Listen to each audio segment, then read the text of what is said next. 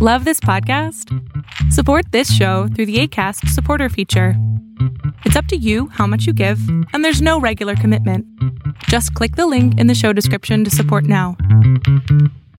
Millions of Americans are getting back to work. CareerBuilder calls it the great rehire. And we want to help you get the best jobs before everyone else. CareerBuilder gives you the competitive edge to get the job you want, at the salary you want, with the benefits you want. We even send job alerts, so your perfect job lands right in your inbox. Go to careerbuilder.com today or get left with whatever jobs are left. Find your next job fast at careerbuilder.com.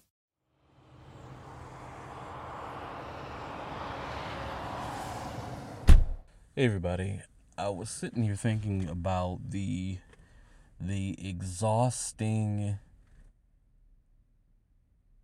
the exhausting and heavy weight of hypocrisy, especially coming from uh, people who should know and do better.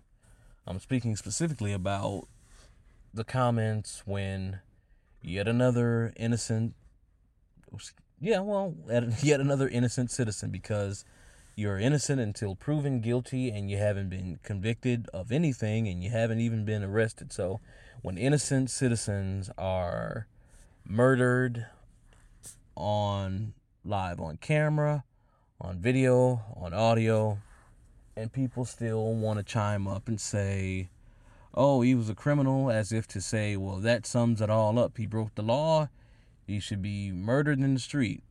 But they won't go as far as to say that we want people murdered in the street although they do want people murdered in the street because you can see by their actions that they're pretty okay with it. So, if that was the case, if you jaywalk, are we popping people in the back? If that was the case, if you're doing 55 and a 35, do we pull you out the car, execute you on the side of the road? Do we want to do away with the entire justice system beyond the police force and just let them go out there and just spray indiscriminately? although we know from statistical evidence that it is impossible for it to be indiscriminately when it's disproportionately in communities of color. Is that that what they they really want? They really want some type of some sort of an air, air quotes here cleansing? The hypocrisy is astounding but not shocking it is not shocking it is not jarring, it is not unbelievable, or any other phrase that media posts put up to try to, you know, to try to, to make it poignant. I am not surprised, nor have I been surprised for many, many years over the hypocrisy having to do with law and order in respect to people who look like me.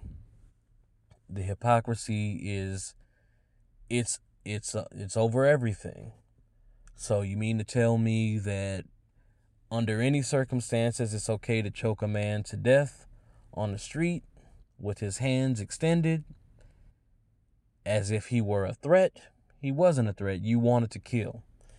We won't acknowledge that. We won't call that by its name either. So what is it then? If you say it's okay to shoot a man seven times, while he bends into his vehicle because you believe that he was reaching for a gun, even though you followed him around the full length of his vehicle. They say he was tased, but they didn't tackle this man if they thought he was such a threat. They let him enter a vehicle if they thought he was such a threat.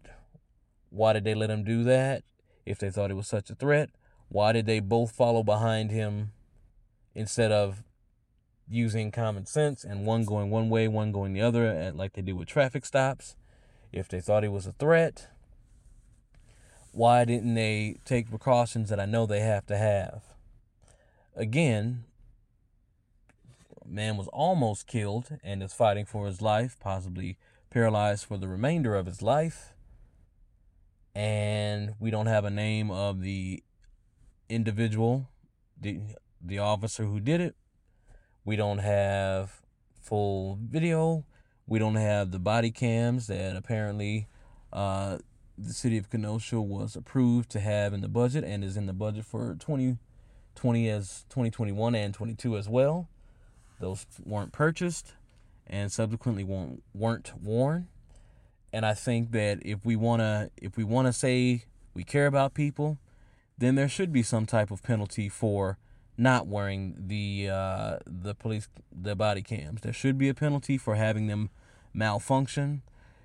I've worked technical jobs many many times, and I know even uh, cross cross uh, cross state or cross country truckers can tell you if you are overweight or if your your logbook in terms of trucker uh, doesn't jive up, there are penalties for that. You you could possibly lose your drive your license as a technician if I am traveling without um, proper documentation in terms of insurance for the vehicle or if I'm if I'm acting in a capacity uh, as a technician for a company and I don't have my ID, if I don't do that too many times, there are going to be repercussions. There are going to be problems for that. The issue has been and still is there are very few, if any, repercussions for murdering people. This is murder. To take a man's life, this is murder. You shoot a man and you sprinkle I was afraid on there. At what point are we afraid when the people who quote unquote are charged to protect us are so afraid? At what point do we become concerned that the most fearful people are the ones with the guns supposedly protecting us? You can't have a fearful person be your security at a nightclub. But yet, there are no prosecution, prosecutions, and when there are convictions, it's generally skewed again against us. If it's a black officer, chances are he or she is more than likely going to be prosecuted and charged criminally. And we're fed that as if, see, look, look the numbers there. But in my opinion, that's we don't want we don't want law and order. We want social order. We want keep the keep the keep the darkies where we want them. And I would rather they they come out and say that than to say to say anything else. Um it's disheartening the hypocrisy because I would rather I would rather hear the truth than a, a beautiful lie. It doesn't move me to hear a beautiful lie. It's enough lies in life. We lie to ourselves, you get lied to in enough places. You don't need to hear that from people who are in positions of authority. This hypocrisy and you know the the attempt to change the narrative to make it more of a uh, wild criminals on the street than a police reform issue is infuriating. It's exhausting to explain why a citizen during arrest should never be murdered because he or she is innocent.